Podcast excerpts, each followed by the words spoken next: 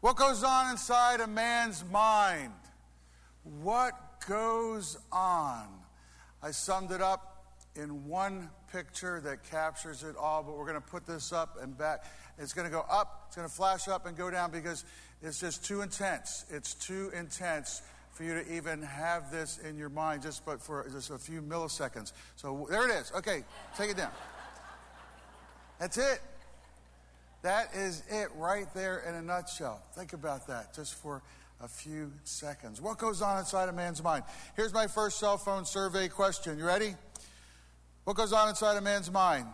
I have no idea, or men have no idea, or mostly sports stuff, or I need to call my lawyer now. I need to call my lawyer. So go ahead and text, text in, and we'll see what you guys come up with on this first survey question. Texting in, texting in. Here we go. Mostly sport. Uh oh, uh oh, uh oh. Uh oh, let's moving, it's moving, and and oh, the winner is still it's close. It's close. Is the winner? We're to call it. It's mostly sports stuff. There it is. Okay, thanks. One person needs needs legal assistance. What goes on inside a man's mind? I'm a man. I should know, right? Not necessarily. Not necessarily because I'm a man.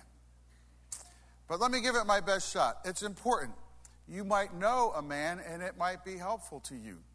You might be a man and it might be helpful for you to know what's really going on inside your head, what the bottom line is for your mind. We'll get there today. Let me tell you a few little stories from my life last week to illustrate how simple this topic is and how, in its simplicity, it is simultaneously complex. Story number one uh, I see this guy and he's wearing a, a Yankee lanyard around his neck. Now, when you say lanyard, you shouldn't have to say around your neck, but because there are a lot of men in the audience and because I'm a man, we have to say that. It just sort of qualifies the whole idea of a lanyard. So he's wearing this Yankee lanyard around his neck, and I'd just been reading in, in the newspaper about Jeter being in his last year of his contract, and so I look at this guy and I go, Jeter's in the last year of his contract. And he gets this big smile on his face, and we have a connection. I mean, we just have a moment. Okay? Now, you can't do that with a woman. You go up to a woman and you go, Jeter's in the last year of his contract. And she probably doesn't care. He probably doesn't even have a thought about that in most cases. Might be a few ladies who do. Don't want to discriminate against you Yankee fans who are women, but most cases, I mean, we just we just sort of lit up just over that simple thing. Story number two. I went out to, to get something to eat and I made my order. And when it came, it wasn't what I ordered. And I said, Well, I ordered this. And he said, Oh, I, ho- I thought you ordered that. And I said, No, I ordered this. And he looked, you know, at me and I looked at him and I said, Just give me a Coke and it'll be okay. Done. We're, we're all good at that point. You see, uh, you know, he, he sort of you know, was in that tension of, I did something wrong, and I was in that tension of, I'm not getting exactly what I want here. And we just made a quick deal, and everything just went away just suddenly. He was happy, I was happy. It's just the way you think. Story number three.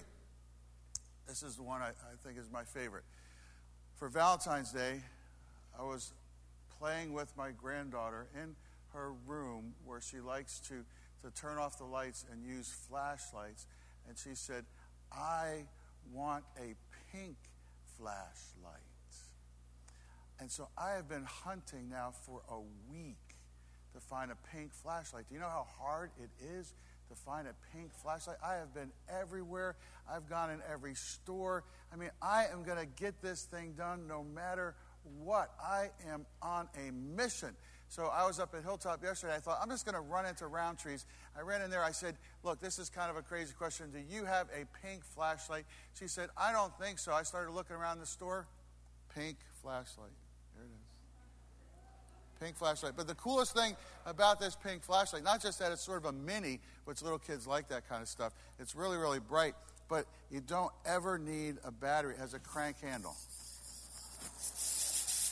See, you just, and so you just wind it up, put that baby back in there, bam, bam. You're in the closet. You are happening. You are happening right there. Pink flashlight. And that's, you know, it's the average guy's life is not rocket science. You know, we're either thinking about some sports thing, we're making a quick deal happen, we're on a hunt for something to put somebody else's life together.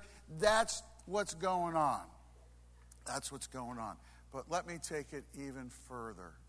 Let me go a little bit deeper and try to get to the real heart, the real stuff that goes on inside a man's mind. Let's go to a letter written 2,000 years ago by a man you think you all know. Get a picture of this guy in your head right now. Get a picture of the Apostle Paul in your mind right now. Probably looks pious, probably looks theological, probably maybe is encased in stained glass, might even have a little bit of a halo around his head. Get your best picture of the Apostle Paul in your mind. And now listen to these words he wrote a long time ago in a letter that we call the letter to the Romans. What I don't understand about myself, said Paul, is that I decide one way, but then I act another, doing things I absolutely despise. I obviously need help. I realize that I don't have what it takes. I can will it, but I can't do it. I decide to do good, but I don't really do it. I decide not to do bad, but then I do it anyway. My decisions, such as they are, don't result in actions. Something has gone wrong deep within me and gets the better of me every time. It happens so regularly that it's predictable. The moment I decide to do good, sin is there to trip me up. Parts of me covertly rebel. I've tried everything and nothing helps. I'm at the end of my rope. Is there no one who can do anything for me? Is there no one who can isn't that the real question? Isn't that the real question, he says? The answer is that Jesus Christ can and does. He acted to set things right in this life of contradictions where I want to serve God with all my heart and mind, but am pulled by the influence of sin to do something totally different. That's Romans chapter 7 in the message translation. Let me tell you what the first thing is inside a man's mind. The first thing inside a man's mind is a war. The first thing inside a man's mind is a war. Let me show you the genesis of that war.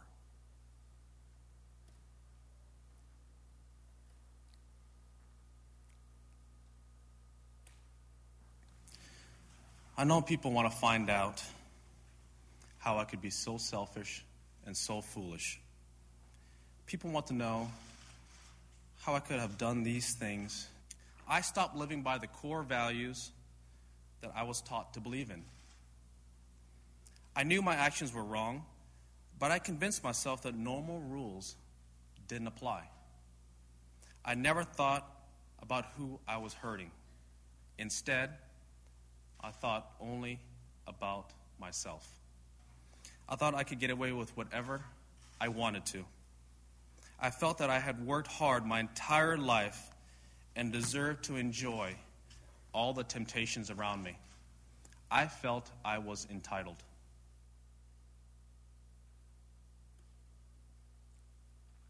The most, the most talked about, the most analyzed presentation of the week.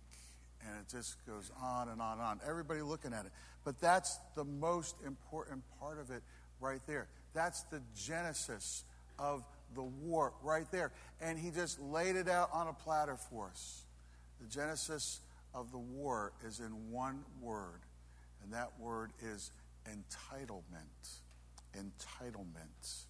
Here's my definition of entitlement entitlement is an expression of self centeredness at the highest level. It's an expression of self centeredness that takes place at the highest level. It's like you just put yourself above everything and everybody else, and you just demand somehow that life pays off to you, that life always makes you feel better. But that's at war. There's a war that's going on there. And even hinted at that war when he talked about his core values that he walked away from. And later on in his presentation, in his talk, he talked about uh, the formative years of, of his faith in Buddhism and how that impacted his mind and his heart, but how he had walked away from it. And so there was this war going on inside of him. There were things that he knew he should do, and he wasn't able to do them. Sounds an awful lot like Romans chapter 7, doesn't it? There's a war that goes on inside of a man's mind. But let me show you why Tiger still doesn't get it. At the very end of his talk, his presentation, he said this I ask for your help. I ask that you make room in your heart to believe in me again. And he's already back on the slippery slope. He's already back on, on the land of, I really don't know what life is all about. Because if it's all about getting back to a place where we can believe in Him, He doesn't get it. It's almost like He's back. Now He's, he's whitewashed entitlement. He's tidied it up. He's made it look really clean and neat and good. Tiger, we don't need to believe in you. We, we like to watch you play golf, just like we, we like to see Peyton Manning play football, or we like to see uh, in the past, we like to see um, somebody like Monica Seles play tennis.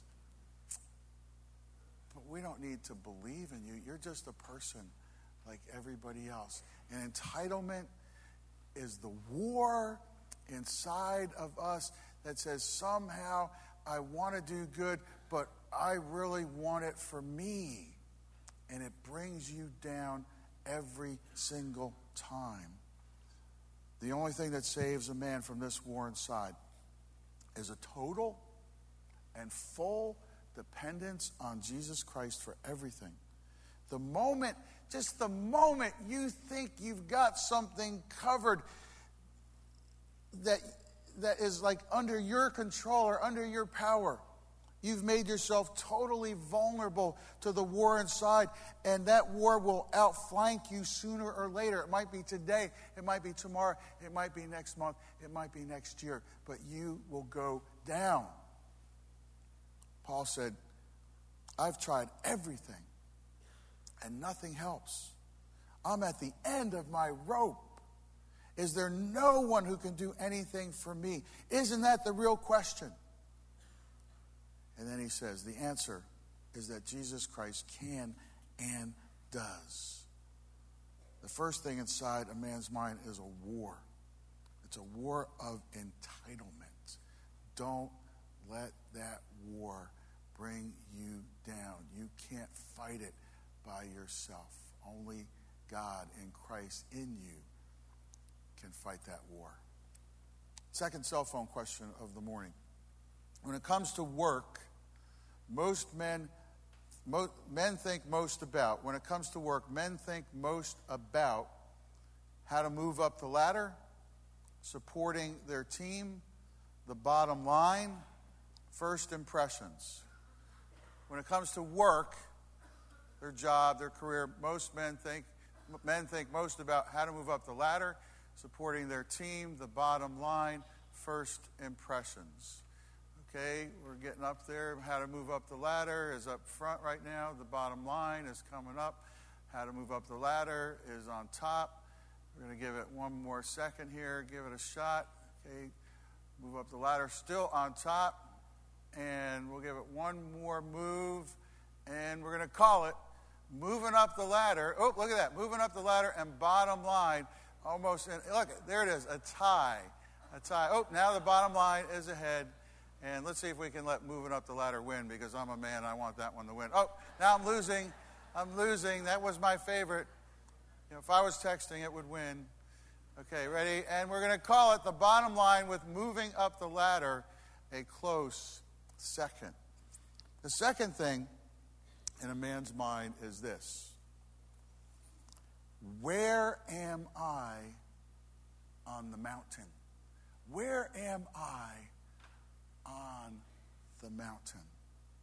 Most men think they're either approaching the top of the mountain or possibly are at the top, or they think they're at the bottom or sometimes even underneath the mountain. Maybe having been buried by a rock slide or some other catastrophic life event. But reality is this life is full of mountains. Life is full of mountains. And the best way to climb is with some other guys who really care about you. Therein lies the problem in a man's mind. He is geared to be more positional than relational. You know, those, those things that were close in a tie, the bottom line, and climbing up the ladder, those are positional issues, aren't they? Eh, men, men are geared to be more positional than relational. If I know where I am, then I feel secure. If I know where I am and which direction I'm going, then I kind of know life and I know myself. And you don't really know yourself just because you know where you are and what direction you're going. You, you can only know yourself deeply through relationships. Relationships make all the difference. Positions can be examined and strategies can be executed, and that's why we like them. Relationships are always messy. They're always messy in some way or another. Relationships just take time. How much time? Forever. When does that end? Never ends. That's why it's called forever. Relationships just take a whole lot more time than you think you have or than you ever thought about. To have friends on the mountain, you have to tell stories around the campfire. It takes time to tell stories around the campfire. And sometimes the stories have to be about failure. As a matter of fact, until you get to the stories about failure, you're probably not really having relationships at all. And sometimes the stories will bring on some tough love. And if you don't get to some tough love, you're not really having relationships at all. And so you have a choice. You can be positional your whole life, or you can make a choice to be relational. The life is full of mountains, and the best way to climb is with some other guys who really care about you. Proverbs 27 6 goes like this Wounds from a friend can be trusted. Wounds from a friend can be trusted. If, as a guy, you don't have anybody in your life who is willing to tell you something hard and difficult and painful, then you probably do not have a friend. You, you have some acquaintances, you have some guys you hang out with, you have some guys you play touch football with, you have some guys you talk sports with. But if you want to know that you have a real friend, wounds from a friend can be trusted. You have to have somebody in your life that's willing to tell you some hard things in love and with grace. In Hosea chapter 6, we see this in a different way, in a different context, but I love these three verses. Come, let us return to the Lord. He has torn us to pieces, but He will heal us. He has injured us, but He will bind up our wounds. After two days, He will revive us. On the third day, He will restore us that we may live in his presence. Let us acknowledge the Lord. Let us press on to acknowledge him as surely as the sun rises. He will appear. He will come to us like the winter rains, like the spring rains that water the earth. He has torn us to pieces, but He will heal us. He has injured us, but He will bind up our wounds. God is a faithful friend to us. God is a trusted friend simply because He's willing to do in us the hard stuff that makes us the better person. Inside a man's mind, he runs from his wounds, wounds from relationships. That's what that, that song was about that, that was presented so well this morning. Say it loud, say it clear. You can listen as well as you hear. It's too late when you die to admit we don't see eye to eye. Inside a man's mind, he runs from his wounds, wounds from relationships. He runs from telling the story of his life. But the only way to find his life is to tell his story and to participate in the telling of his story to other men. The important question isn't, where am I on the mountain? The important question is, who is with me on the mountain? And have I told them about my wounds? You must have at least one other man on the mountain with you at any given time of your life, or you will always be lost on the mountain. I have been lost on the mountain. It's no fun. It doesn't feel good. I have isolated myself at times in my life from men because I have been hurt deeply by men.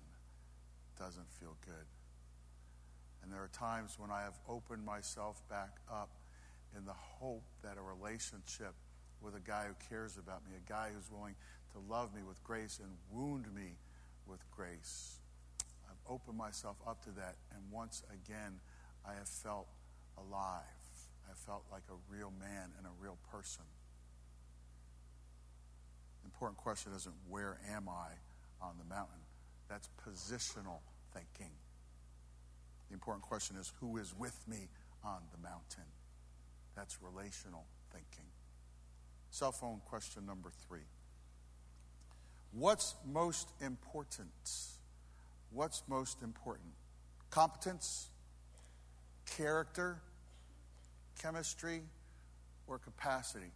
Competence, you know how to do some things. Character, you're becoming the right kind of person. Chemistry, the way you can relate to a lot of different people. Capacity, how much you can accomplish. Character, way out ahead, way out ahead, way out ahead. Okay, we're going to call this one early character. Character is obviously, I feel like I'm on CNBC. I'm going to call it early. Uh, character. Character is the deal. Character is the deal. The third thing inside a man's mind, and I'm so glad this is inside of our minds. The third thing inside a man's mind is something noble. He thinks about what God might do with him. A man thinks a lot about what God might do with him. If you go to 1 Samuel 17, you'll read a very familiar story. And the story is so familiar that we, we sometimes miss a lot of the different nuances to the story. It's a story of David and Goliath. It's been told so often that um, you expect, you know, that it, it's going to go to David and the slings, slingshot and the stones, and Goliath goes down. But there's something so much more important in this story. It starts out, the first verse. Now the Philistines gathered their forces for war.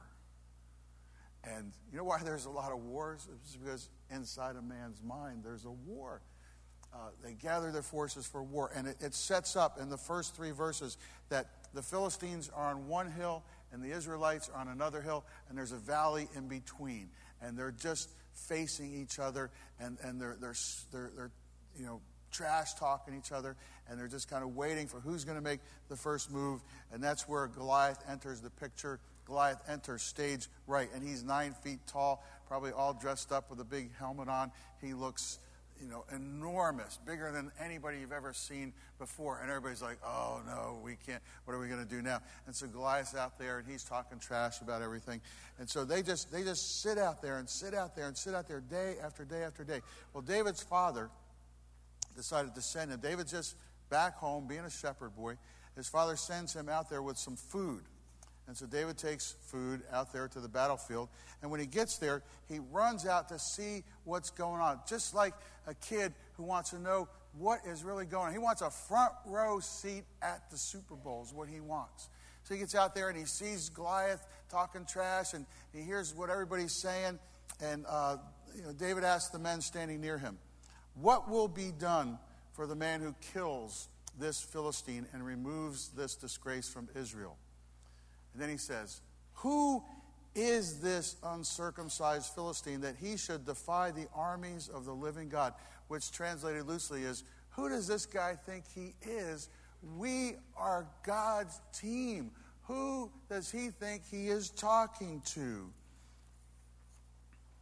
And then he says to Saul, Let no one lose heart on account of this Philistine your servant will go and fight him. And just those words alone are ludicrous in their appearance. You know, David's this little guy, Goliath's this giant guy. David's a shepherd. Goliath is a professional mercenary. If you look at it, you like say David's going down. He is going down. But then David tells a story.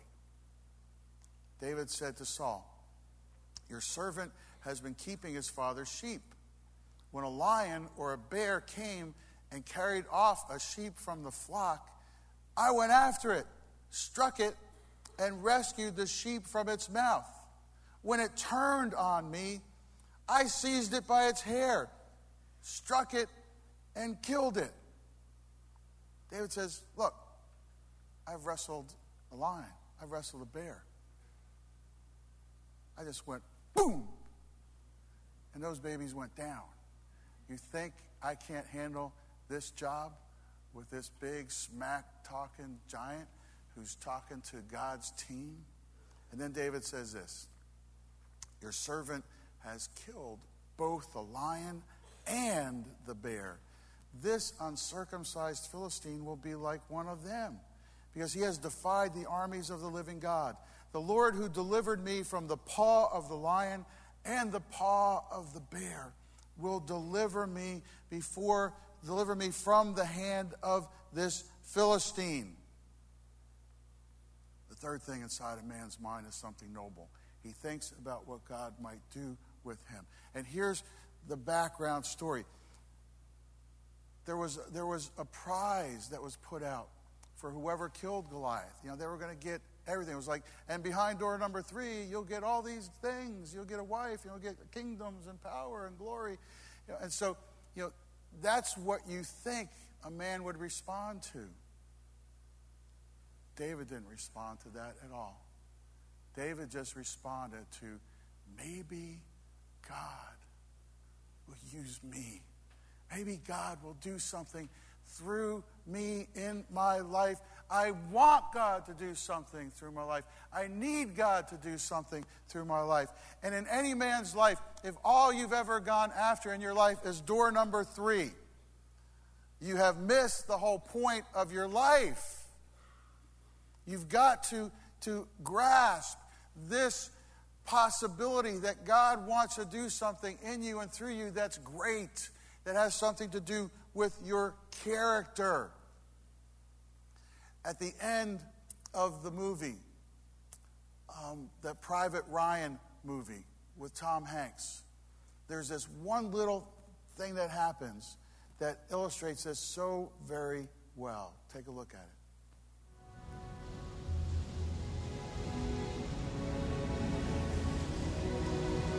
Tell me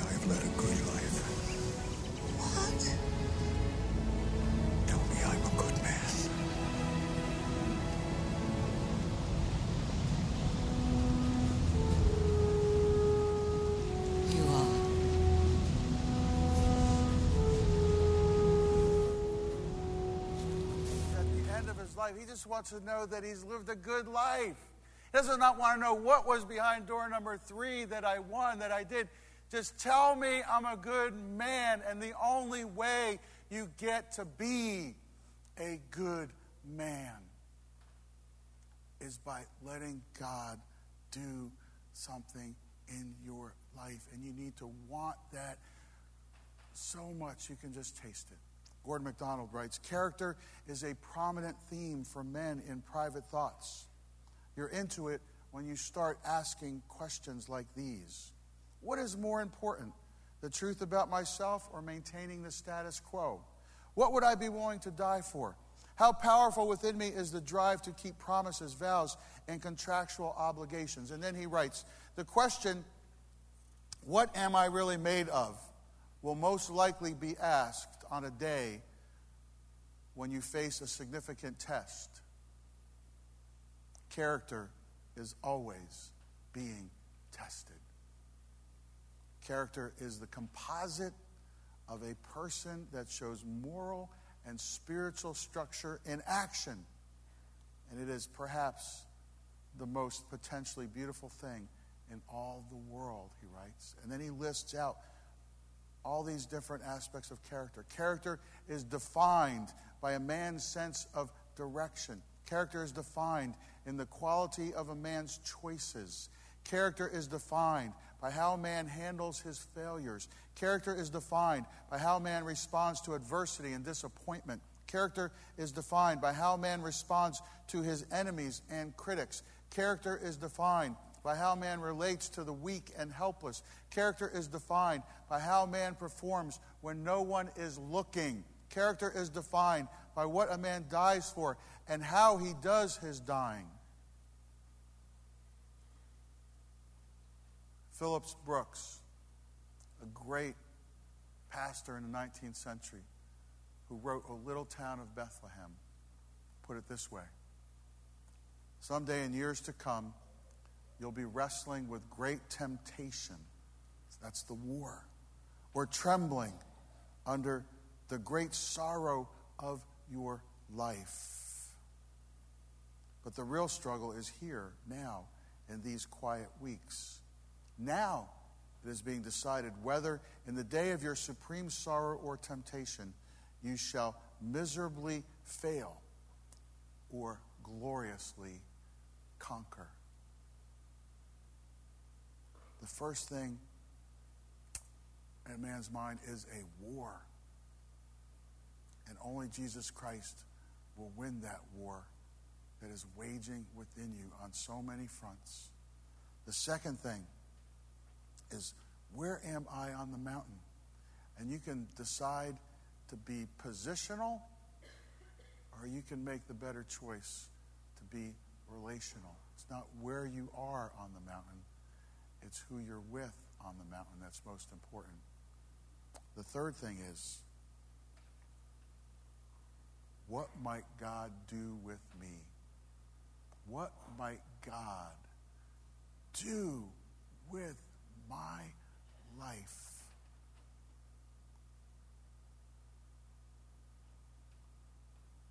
What's in your mind?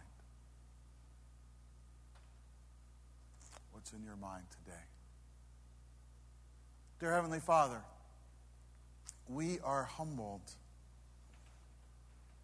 always humbled to hear your truth. And we're always humbled to be dissected by it.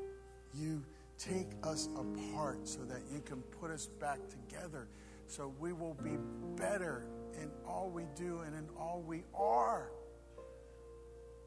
Oh, Father, I pray for every man here that you would help him win the war that is going on in his mind all the time. I pray for every man here that you would help him not to be so invested in the position, in his position on the mountain, that, that he misses knowing who he's really on the mountain with. I pray you'll help us to find real friends, friends who are willing to wound us with grace, friends who are willing to, to sit around a campfire with us and hear our stories of failure.